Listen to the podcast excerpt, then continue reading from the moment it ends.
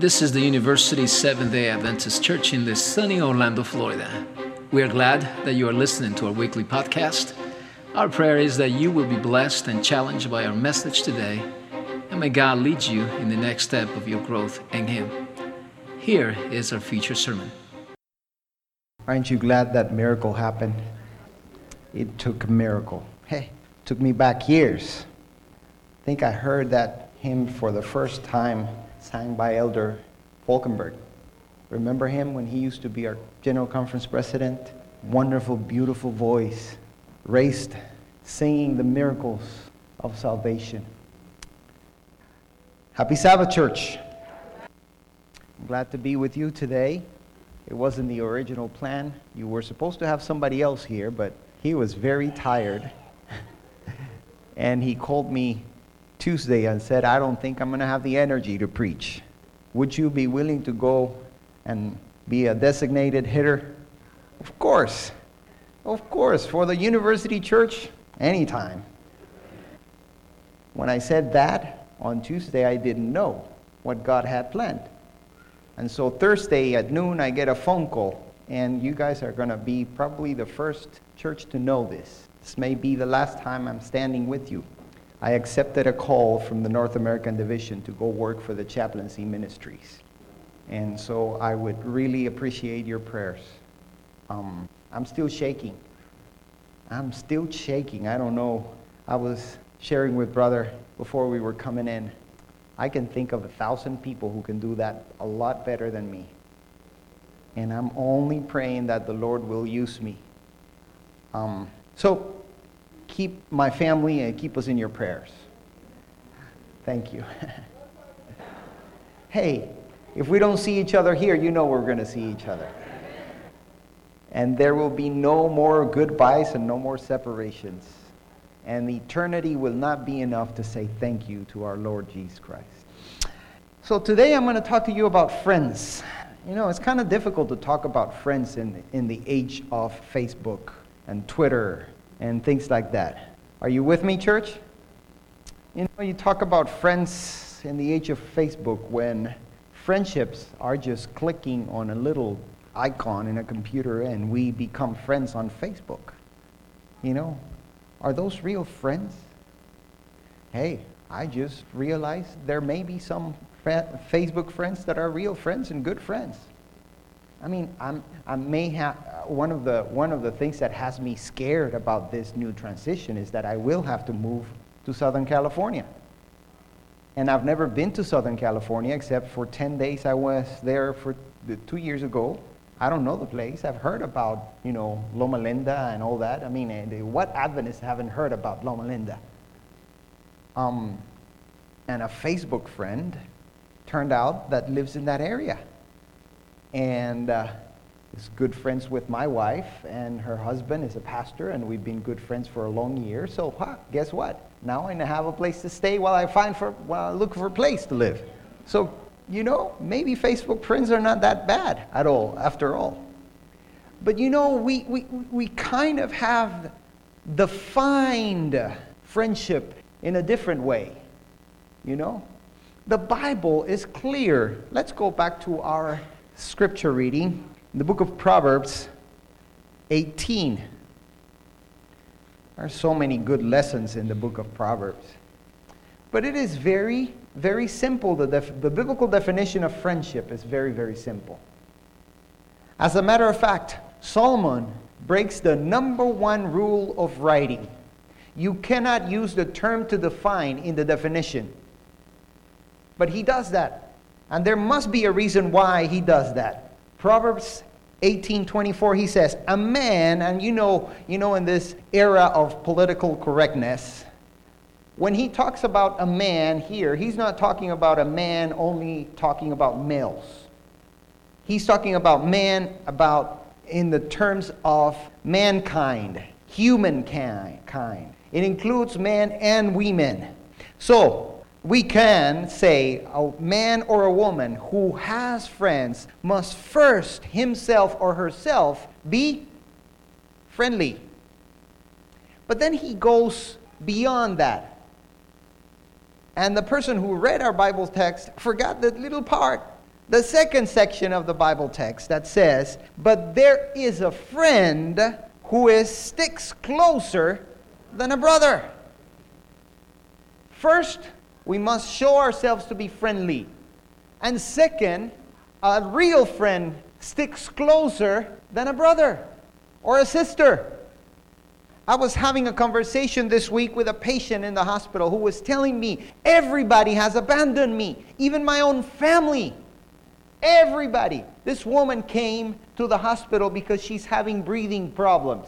And I went to visit with her. Her husband abuses her physically and psychologically and emotionally. And she ended up in the hospital because he gave her a beating. And you know what? Her family turned her back on their backs on her because you don't do anything to solve this problem. Has it ever occurred to you that maybe this woman is stuck in a relationship and she cannot get out unless she gets the help she needs? And will she get it from her family? No. Her family turned her back on her. So there's a chaplain there that now has to pick up the friendship banner and try to help her get connected with the, whatever she needs in order to break the cycle of abuse that she is having. There is a friend that sticks closer than a brother or a sister. I'm not claiming that I'm perfect. I'm not. I will never be. But there is a call there, don't you think? There's a there's a statement that's very important for us.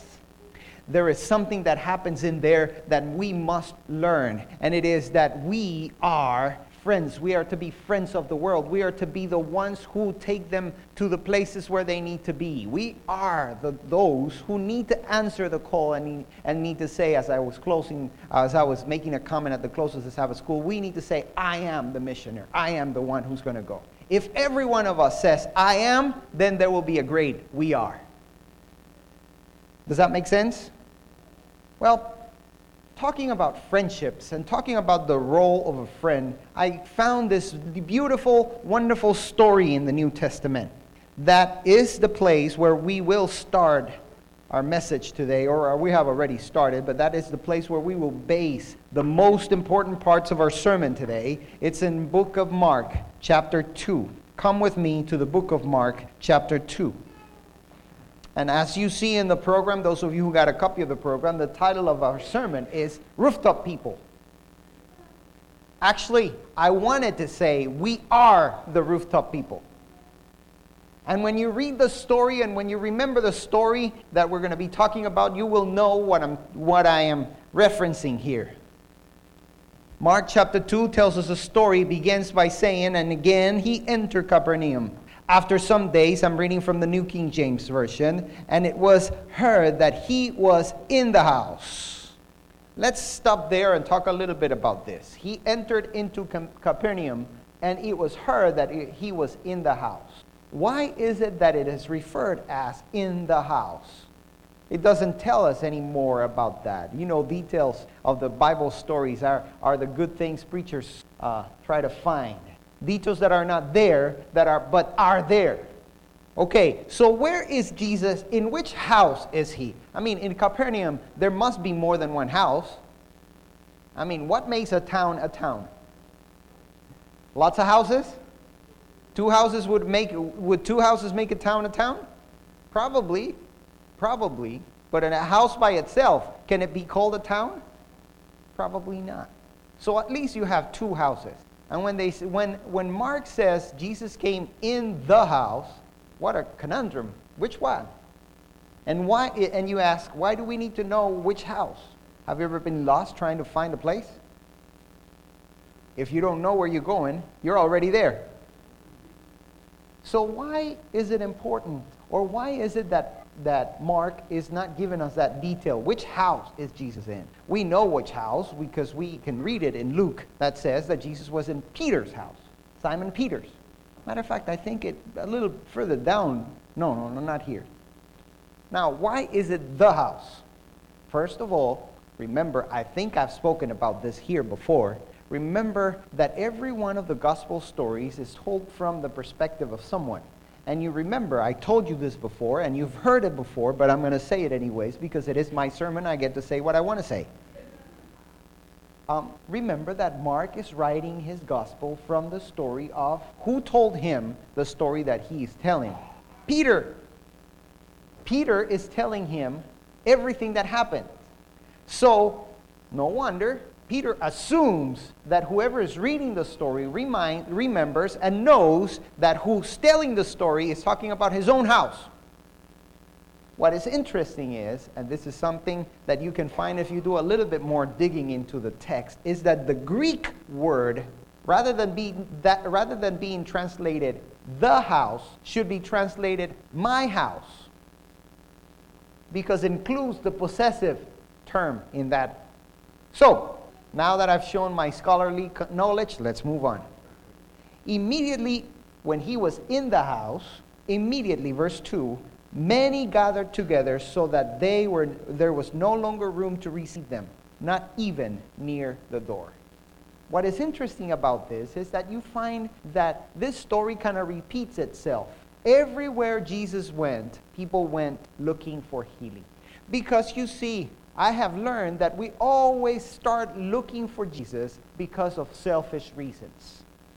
Talk about this. Well, I've already said this before also, I know that. But let's let's think about this. All of us accepted Jesus as our Savior, first and foremost, because we want to be saved. Amen? Second, because we want to go to heaven. Third, because we want to live forever. Does that make sense? Ain't that a bunch of selfish reasons?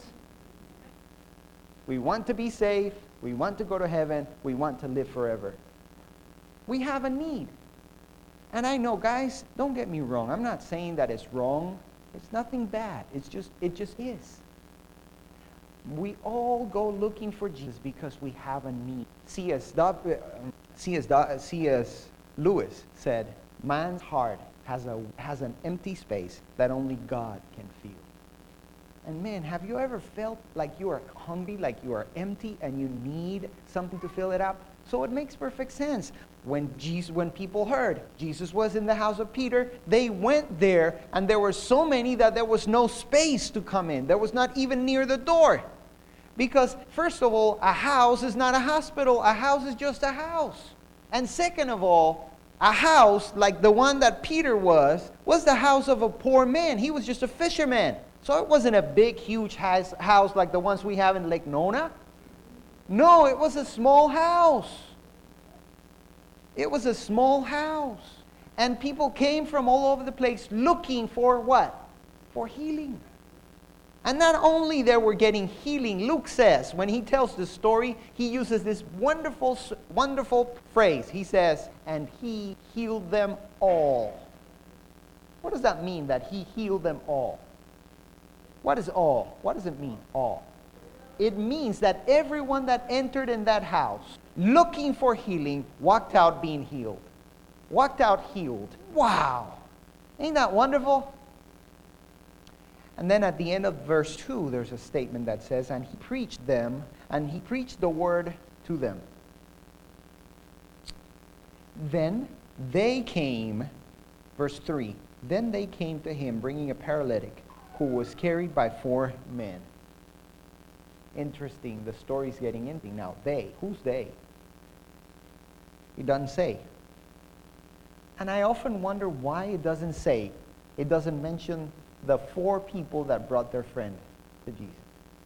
Then they came to him, bringing a paralytic who was carried by four men. And when they could not come near him because of the crowd, they uncovered the roof where he was. So when they had broken through, they let down the bed and on which the paralytic was laying. Who is, right now, let's talk about who is the most important person in this story? Not Jesus. The paralytic? Nope. The friends. How many times are they mentioned in this part of the story? Let's count. And then verse verse three. And then they came to him, bringing a paralytic who was carried by four men. By four men could be also counted as a as a they. Can they? Can it? Okay. But let's just skip it. Verse four. And when they could not come here near him because of the crowd, they uncovered the roof where he was. So when they had broken through, they let down the bed in which the paralytic was laying. How many times? Is that important? If you want something to, to be taken, att- to pay attention to something in the Bible, you just repeat it. So it is important. Why is it important? Are you ready? Hold on to your hats. This is the reason why it is important. Verse five. When Jesus saw their faith. Whose faith? Hold that, hold that just a minute, because the, the, the church I go to, the people I've heard preach to me, the people that have talked to me have told me that if I want a solution to my problem, I have to have faith. If I don't have faith, then God will not answer my prayers. That's what I heard. Has anybody heard that before? But what is this saying? When Jesus saw their faith, he said to the paralytic, son, your, sons unfor- your sins are forgiven. What is the reason for the healing? The faith of whom? So now I understand when Proverbs said that there's a friend that clings closer to a brother. Now I understand what this means. Now I understand what the Bible says when it says that there are times when I'm going to have to force them in. Remember that? Now I understand. I heard a song the other day, a beautiful gospel song that says, I have been there right where you are, he said, the, the, the word said. I've been there right where you are, and I have been without strength. And since you don't have the strength, I will pray for you. You understand what I'm trying to say here, church? We can see these things from both sides of the story. First of all, there's a paralytic who is having problems. Hey, he's living in an age where there are no wheelchairs. He's living in an age where if he cannot work with his hands and feet, he is nobody. There ain't no um, Handicap Act. Well, what, what's the name of that law? You know what I'm talking about. The law that we have that protects those pe- the people that have Disability Act. The Disability Act. Thank you very much. My mind sometimes goes crazy. There ain't none like that. There, nothing like that. No ramps to get into the houses. If there are stairs, I mean, nothing. Everything he goes to, he needs to be carried. He's lived his life depending on others.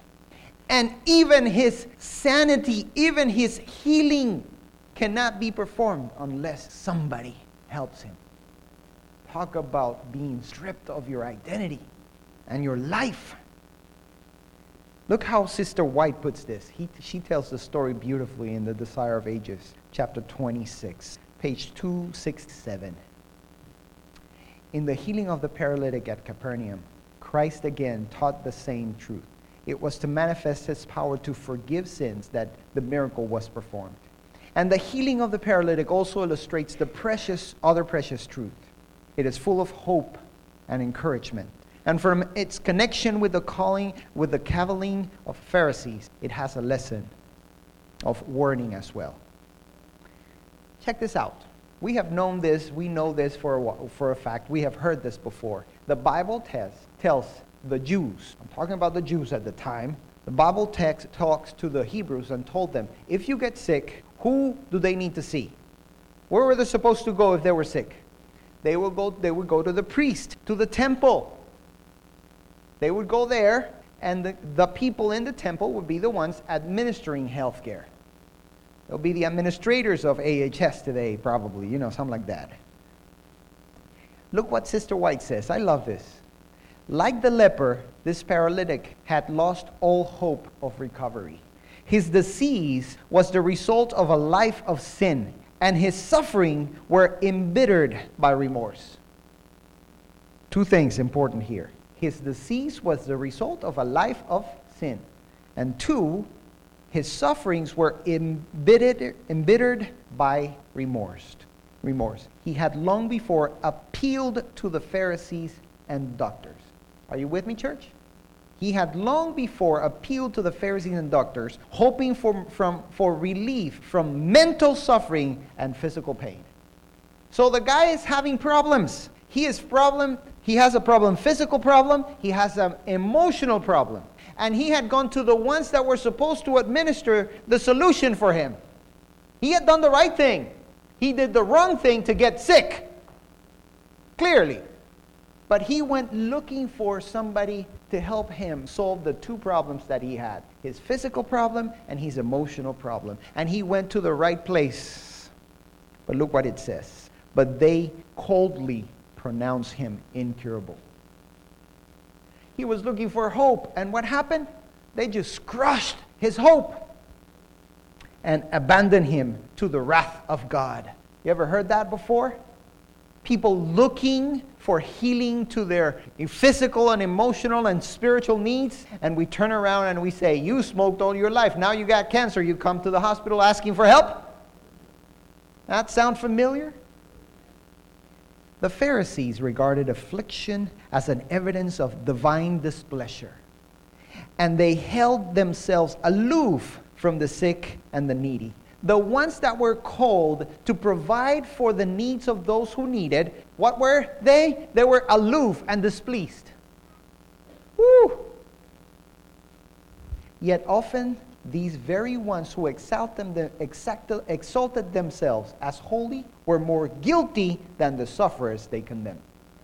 The palsied man was entirely helpless, and seeing no prospect of aid from any quarter, he had sunk into despair. Then he heard of the wonders, wonderful works of Jesus. He was told that others as sinful and helpless as he had been healed. Even lepers had been cleansed. And the friends who reported these things. Now, once again.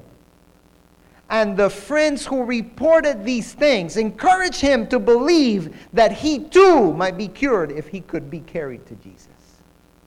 You see the missionary overtones of this? None of them could heal him. None of them had the power or the authority to heal them. But they heard about someone who was healing people, hopeless people that needed help, could find hope. Lepers who were shunned out and abandoned by their families and their communities found new communities, new love, found acceptance. Those that were untouchable were being touched. Even those who nobody would ever wonder to touch them would come to Jesus and touch the hem of his garment and be healed. Hey, there's hope. And listen to me, I may not got it, but I'll take you there. I may not have the power or the authority to heal you. I may not have the power or the authority to bring you to salvation or bring you to healing, but I'll take you to the one who can heal you. And do you see now why Jesus looked up that way? And he saw the faces of those men. He never saw the face of the paralytic one. He saw the faces of those men. And because of their faith, he turned around and said, now your sins are forgiven. You see that? The friends who reported these things encouraged him to believe that he too might be cured if he could be carried to Jesus. But his hope fell when he remembered how the disease had been brought upon him. He feared that the pure physician would not tolerate him and his pres- in his presence. So maybe he started giving excuses and saying, oh, um, I got to go to the doctor this week. I have chemotherapy tomorrow. Um, uh, I need to go to the office of Social Security. There, there's some mixed up over there with my check, and it's not coming. He started giving excuses. You see, because we always find excuses when we feel guilty. Because we would try never to face our guilt. Because we are afraid of the results. Yesterday, I went to a place, a beautiful, wonderful place. And it was interesting that we heard something that happens often. You know how many times we do um, health fairs for the community? And a lot, I get a lot of phone calls from churches who want to get the truck from Florida Hospital that does mammographies and bone density tests and things like that. And I found out, I, I heard yesterday that there's something interesting. Whenever we bring that truck around, the compliance in follow-up, because, you know, there may be... Um, people come and they go to the truck and they get the test done and they, they find something, you know, in the in the tests that may not be right or may not be may not look right, look right, and they have to follow up. The compliance of patients that come out of the truck is zero percent. And studies have shown that it is zero percent because people don't want to face the reality. And try, th- answer me this question. I mean, maybe, perhaps I'm biased. I've been a chaplain for sixteen years, pastor for twenty-six, but perhaps, perhaps yeah, um, let me claim it. I am biased in this one. But let me, t- let me ask, how, how is it that ignoring a problem will solve a problem? Running away from it, will it solve it? Don't we do that often? Well, the story goes to finally express that the bro- the friends brought the man to Jesus. And I'm going to share with you, I heard, I, I read this. I'm going to share with you the prayer that might have been going through the heart of that man. And it is the prayer that we live on a daily basis. Healing God, forgiving God. I do not know what I most need.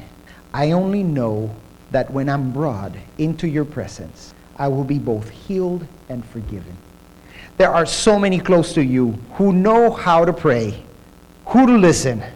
Pastors, ministers, and deacons, the popular and the successful, the wise and kind, in a crowd of witnesses. I cannot reach you through the saints.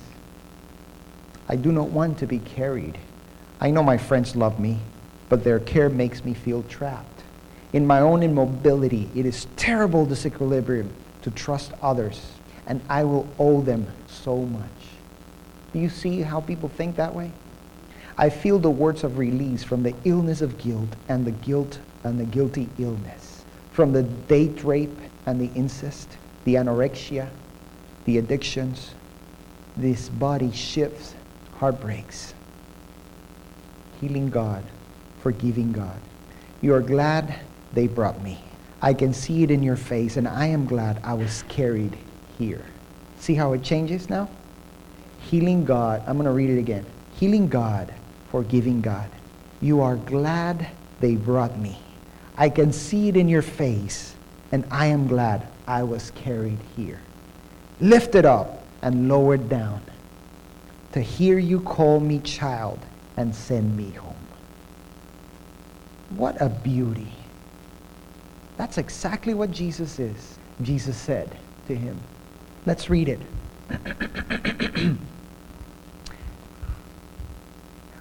Verse five, when Jesus saw their faith, he said to the paralytic, "Son, your sins are forgiven." Now, there's there's an error in the translation. It should not it shouldn't say son. The Greek word utilized here means my little one. It's a term of endearment. And why would Jesus use a term of endearment at this moment? Because this man feels he's not worthy of being in his presence.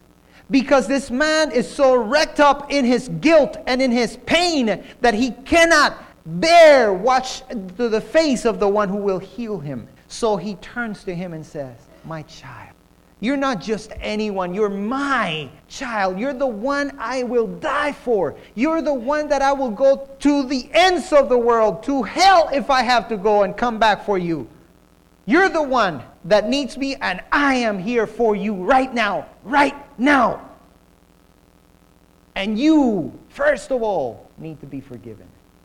Now you see the reaction of the people of the church. You see the reaction of the people of the church. You see the reaction of the people that are there. The ones who should have given him access to that forgiveness. Oh, who says he has the power to forgive? And I love Jesus. He gives them a beat. Sometimes I want to be like that. I want to be able to be, give people some beating. Thank God I don't do that. When Jesus perceived, I'm, I'm going to verse eight. When Jesus perceived in his spirit that they reasoned thus within themselves, he said to them, "Why do you reason about these things in your heart?" Which is easier to say to the paralytic, "Your sins are forgiven," or to say, "Arise, take up your bed and walk"? Why is Jesus using those terms? Because they were supposed to be the ones who were supposed to bring him to forgiveness.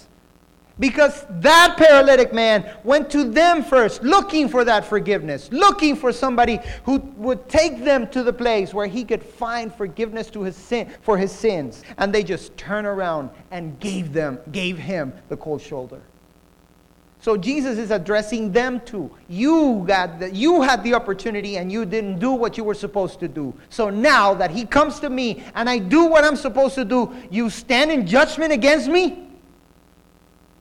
I tell you, what is easier? To say your sins are forgiven or to say, take up your mat and walk? Well, so that you know that the Son of Man, and he is talking very clearly, and I can see him a little bit angry at this time. So that you know that the Son of Man has the power to forgive sin, I tell you, my son. Once again, he uses the same term, my child. Claims him as his own, at his own, as his own, and he says, I tell you, rise, take up your bed, and go to your house. Now the friends disappear from the story. Why, why do they disappear? Because they had accomplished their job. They did their job. What was their job? We are the rooftop people. We are the rooftop people. We are pastors, deacons, deaconesses, social workers, psychiatrists, spiritual directors, brothers and sisters from the University S D A Church. We are twelve-step sponsors, parole officers, therapists, many disciplines, many things. We are the rooftop people with faith in our faces. We find the paralyzed one, the one who cannot come to forgiveness or inner healing, who is immobile with the past, and we gather others to help us carry him, to help us carry her to the presence of healing place. We are the rooftop people, strong with the skills of perceiving pain, of asking questions, of listening to the memories. We all carry an inflexible person on a mat woven of words and trust. We come to the place of healing and it is too crowded. And he and we knew it would be. There are too many emotionally broken, spiritually wounded in this world. How can one patient, how can one client, one friend, one ill person, one sick person get through the press of people in clinics, schedules, meetings? God, you are there, and we could reach you because we are agile and mobile. But this person, still with pleading eyes, prone with pain and locked joints, could never excuse, shift, dodge, push, shove to the center of anything.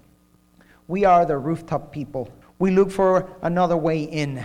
We climb into a new perspective point and begin to dig up the roof, roof mud where God dwells. We try other methods. We take risk. We answer late-night phone calls. We refuse late-night phone calls. We ask others' opinion, and then the roof is gone. And the opening of the heart for the spirit, for the psychic soul, is only big enough for one.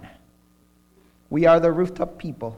We participate in healing by having a rope long enough for someone to go away from us without, without falling. We see what happens from a distance. God forgives and God cures. No one understands why it doesn't matter which comes first, but we do. There are two parts to every healing, and the second one always mean picking up and walking away. We are the rooftop people. We watch our mats be carried away. We do not need to hear goodbyes. We retrieve the rope of our energies and breathe freely. Of course, we also hear anger. Some people don't want others to have a chance for health, but would rather label them addicts, crazy, victims, manics, ex-cons, neurotic, welfare moms, homeless, and would like us to give up on them too. But we will never, ever do that, because we are the rooftop people. Pastors, chaplains, deacons, deaconesses, leaders in our church, not leaders in our churches, church members of the University S D A Church. We are twelve-step sponsors, parole officers, therapists, many other disciplines. And all that matters, gentle healer, is that you look into our faces and smile thanks to our faith. And we hurry through the crowd ready to weave another mat, to lift up another frozen child of God, to scramble wildly in roof mud, to lower away till the rope burns in our hands. And your love from a distance is all the joy we ever need to hear, because we are the rooftop people.